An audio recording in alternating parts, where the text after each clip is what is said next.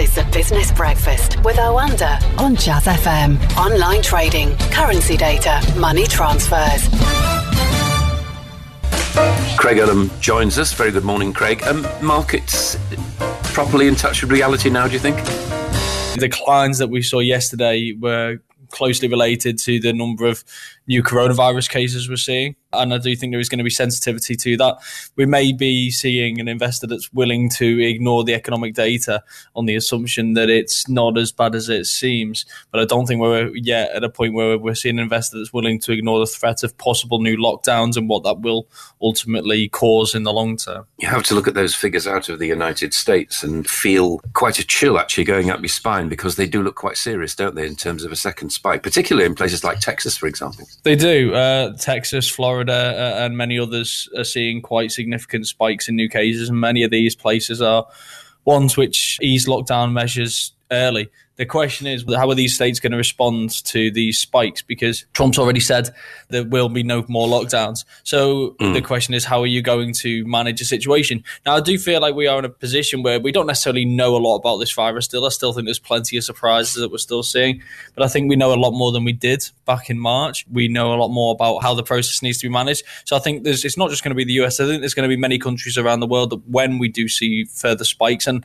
I do think it's a case of when rather than if. The hope that we can reopen the economy we won't see rising new numbers uh, seems a little naive at this point. But when we do, it's how do we manage the situation? I think it's going to be far more targeted measures. Things like track and trace are going to be used a lot more globally, and we'll see just how effective that is. And if all else doesn't work, then ultimately we are going to have to see uh, lockdowns being reintroduced. But these could be very targeted lockdowns rather than ones that drag the entire economy to a halt. You raise an interesting point about our knowledge of it, it increases day by day. But at the same time, you can't be preaching that to a market that's panicking, which it did yesterday. Exactly. And like I say, this is a market which is prone to these big moves. These kinds of volatility is something that would be unusual once upon a time, but see perfectly normal now.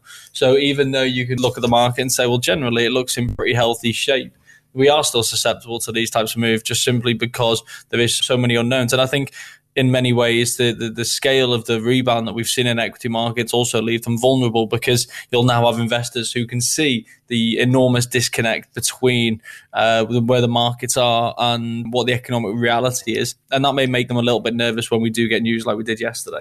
Let's return to the EU and the UK. And it does look as though there's much more positive comments coming out now about the trade talks. I mean, there's a bit of flexibility, not just about the subject matter, which again is complicated and probably not worth debating right now because things change and, you know, you never take a, never lay all your cards on the table at the same time and all that kind of stuff we've discussed many times in the past. But perhaps more importantly, there's a feeling it could be July or it might even be October. So in, in that kind of stretch, plus the positivity that we're getting out of particularly the EU negotiators, do you feel as though there is some kind of a chance of a deal? Because there are other trade discussions closing round our neck at the moment. There are. I mean, there's talks of Japan piling on the pressure to get a deal agreed in a matter of weeks, uh, if not months. Obviously, Trump has previously alluded to the fact that he wants a deal over the line before the election in November. And obviously, we have to negotiate this with the EU, and we're quickly running out of time here as well.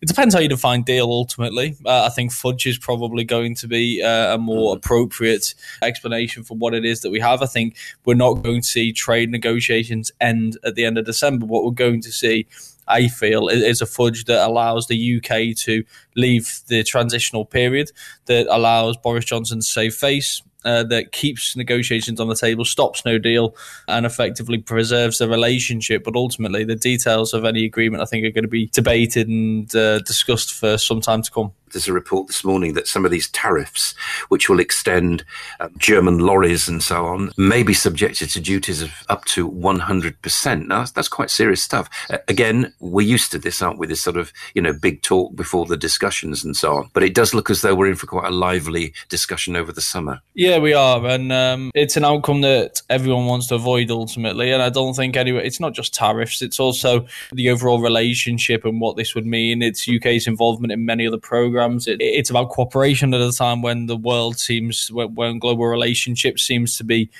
falling apart is too extreme, but we, we are seeing relationships strained. Uh, and I think in part that is due to the US's role in many of these organizations. And I think the EU would rather keep the UK as a close ally, and I think the UK would rather remain a close ally. So as long as that remains the case, I do think there is going to be room for maneuver. So you can see, for example, in things like the level playing field, we've seen a bit of a shift in, in attitudes, but also things like fisheries. And uh, I'm sure there's going to be plenty more uh, room for manoeuvre on both sides to enable the deal to get over the line. Like I say, I do think this will be a broad level agreement with the details to be fine tuned. I am encouraged by some of the movement that we are seeing, but like I say, the UK has a massive job on its hands because it's not just the EU that needs to get a deal, a deal with it over the line uh, over the course of the next few months, and, and that would be difficult in the best of times. These are not the best of times. Indeed, the reopening of the UK seems to be stuttering along. I mean, you have these disparities, don't you? Pubs are open, but gyms aren't. We're going to be talking to a representative from the, the fitness sector later on the program. But, you know, you have to say, well, why not gyms and why pubs? And secondly, a lot of the hospitality industry is saying, you know what, we're not going to make anything over this summer because we can't because of the reduction in footfall. I mean, you get that, don't you? Yeah, and it's extremely difficult because on the one hand, you look at businesses and they need to reopen in order to have any chance of surviving and any chance of not having to lay off large numbers of their workforce. But it is also interesting that in times like this, we all become scientists. We all become experts yeah. on in areas that we previously knew absolutely nothing about there must be a reason why these approaches are being taken, why the advice is being given as, as it is. The advice isn't always going to be adhered to, and the government is also going to make decisions based on other for, on other reasons. You look at gyms, for example. I'm sure many of us would like to return to the gym but the sharing of equipment does make that that little bit more difficult. And whereas yeah. at least with the hospitality industry, for example, while the close there is going to be close contact, you're not necessarily sharing uh, items in the same way. So you can understand the logic behind opening one before the other, but ultimately there's always going to be someone who's going to be frustrated and baffled uh, by the decisions that are being made because they have obviously have their own interest, but also it's just necessary for things to reopen in order for businesses and employment to survive. Craig Erlam, thank you very much indeed. This is the Business Breakfast with Oanda on Jazz FM. Online trading, currency data, money transfers